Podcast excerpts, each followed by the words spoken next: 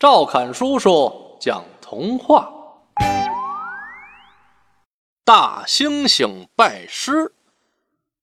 大猩猩欢欢被动物们称为森林最佳医生，但欢欢从不骄傲，他总是虚心学习，希望能更好的为大家治病。一天。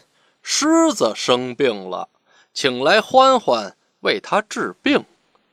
可是狮子的病太奇怪了，连欢欢都没有办法了。突然，一只小猴子跳出来，说自己可以治好狮子的病。所有动物都不相信小猴子有这么大的本事，可又。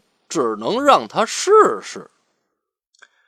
后来，小猴子居然真的治好了狮子的病，动物们都惊讶极了。欢欢急忙向小猴子请教，并且要拜小猴子为老师。小猴子给他讲了治病的方法，不好意思地说自己。只是刚好见过这样的病。